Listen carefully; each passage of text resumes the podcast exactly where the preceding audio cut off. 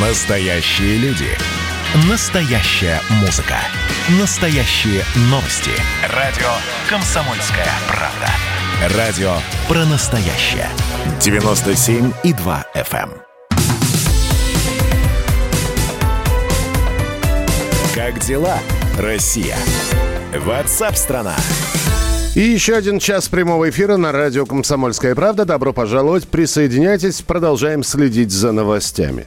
Министр финансов России Антон Силуанов призвал ускорить нормализацию бюджетной и денежно-кредитной политики, поскольку рост темпов инфляции в стране, достигший 5,9%, свидетельствует о перегреве. Силуанов предупредил, что если продолжать повышать объем расходов бюджета, то возрастет угроза обесценивания денег, социальных выплат, обесценивания и, конечно, обесценивания зарплат. Другими словами, расходы государства окажутся бесполезными и не повысят уровень жизни граждан. А, что еще сказал о перегреве Антон Силуанов? А, чем дальше правительство будет затягивать отход от нынешней концепции, тем сложнее потом будет выходить из сверхмерного мягкой бюджетной и денежно-кредитной политики. Но вот многие обсуждают сейчас заявление Антона Силуанова и э, о том, что надо уходить, э, делаются разные предположения, в какую сторону уходить. Э, кредиты выдавать не столь много и, может быть, под более высокие проценты. Давать кредиты те же самые не всем. Э, в общем, бюджет расходовать более рачительно. Ну, здесь вариантов огромное количество, и я думаю, что умы экономисты сейчас размышляют над словами, которые произнес министр финансов. А что в итоге может получиться? Владислав Гинько, экономист-преподаватель РАН ГИС, с нами на прямой связи. Владислав Иосифович, здравствуйте. Здравствуйте. Ну, э, надо, значит, есть перегрев, Э, значит, надо ускорить нормализацию бюджетной и денежно-кредитной политики. И что сие означает? Расскажите, пожалуйста.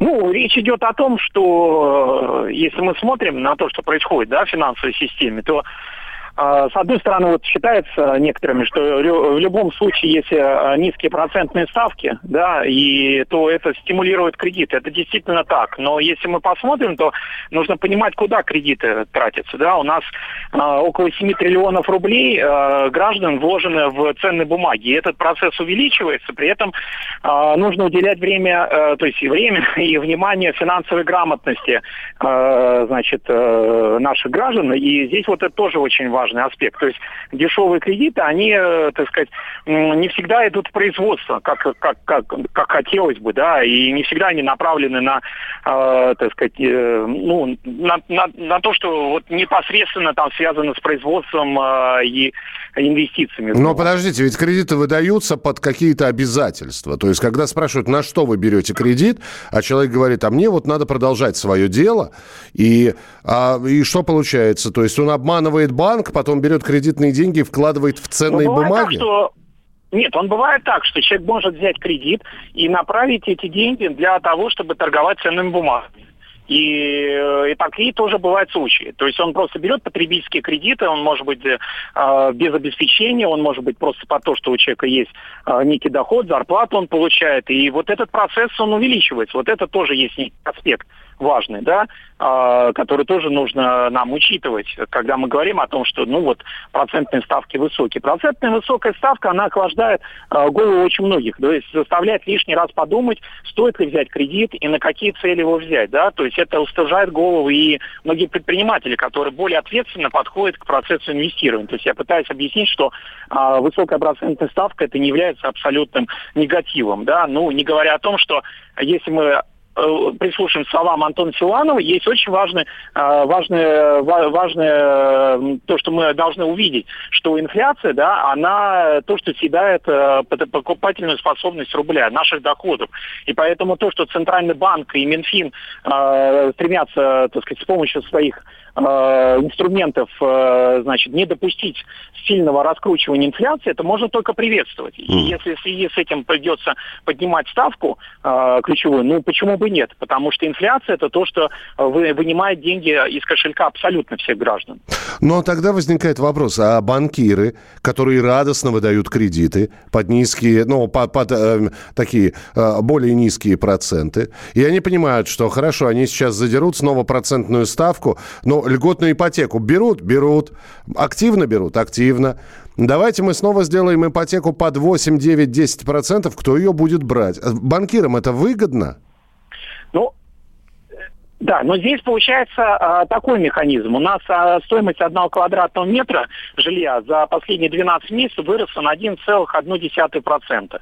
И получается, с одной стороны, есть действительно программа льготной ипотеки, у нас рекордный ипотечный бум, ну, собственно, как и инвестиционный бум. То есть у нас а, рекордное количество россиян и, объ... и рекордные объемы средств вложены в ценные бумаги. И на ипотечном кредитовании у нас тоже наблюдается бум. Так вот, если мы посмотрим, что, с одной стороны, ставка по, по ипотеке невысокая, с другой стороны, дорожающая стоимость квадратного метра жилья нивелирует этот эффект. То есть, получается, на, на самом деле мы не должны стремиться только видеть э, не, недорогую ставку по ипотеке. Мы должны видеть, чтобы не возникли на рынке жилья пузыри. А пузырь это означает, когда э, стоимость квадратного метра начинает расти быстрее, чем растет э, средний реально располагаемый доход за год. И мы это видим. Он, к сожалению, квадратный метр стал быстрее расти, чем средняя зарплата по стране.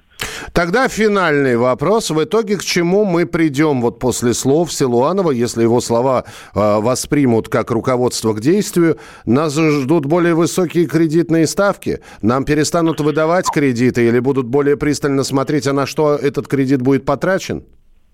Ну, как я вижу, э, в правительстве ведутся различные дискуссии на этот счет. И, э, на мой взгляд, мнение Антона Силанова, оно должно было бы взято за приоритет. Но, к сожалению, со своей точки зрения, как экономист, я все-таки вижу, что существует определенные, так сказать, э, определенные настроения, которые недооценивают риски инфляции и которые за продолжение вот этой мягкой денежно-кредитной политики. Я считаю, что это рано или поздно приведет к тому, что нам придется ужесточать денежно-кредитную политику, но более резко, чем если бы мы начнем это делать несколько сейчас. Более, более тщательно относиться к бюджетным расходам, может быть, постепенно повышать э, ключевую ставку, но есть и другие инструменты, то есть э, немножко притормаживать вот этот кредитный бум и в том числе э, инвестиционный бум на рынке фондов, потому что нам нужно там и гнаться не только за абсолютными цифрами, но и смотреть за том, чтобы повышать финансовую грамотность россиян, которые инвестируют в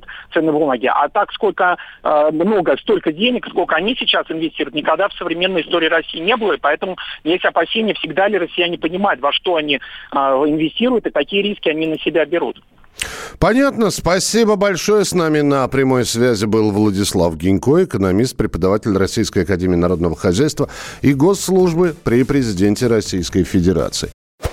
Значит, я самый первый вакцинировался, поэтому меня спрашивают. Поехали, напились и давай, значит, все. Нет больше СССР, мы создали Содружество независимых государств. И скорее хозяину Бушу, старшему президенту США, звонить. Назначьте везде русских, и многонациональные регионы были бы довольны. И дайте больше прав регионам и больше прав предприятий. Итоги с Жириновским. Каждую пятницу на радио «Комсомольская правда». Владимир Вольфович клеймит злодеев – с оптимизмом смотрит в будущее и общается со слушателями. 9 часов вечера по московскому времени. Я все могу сделать. Запросто наведу порядок.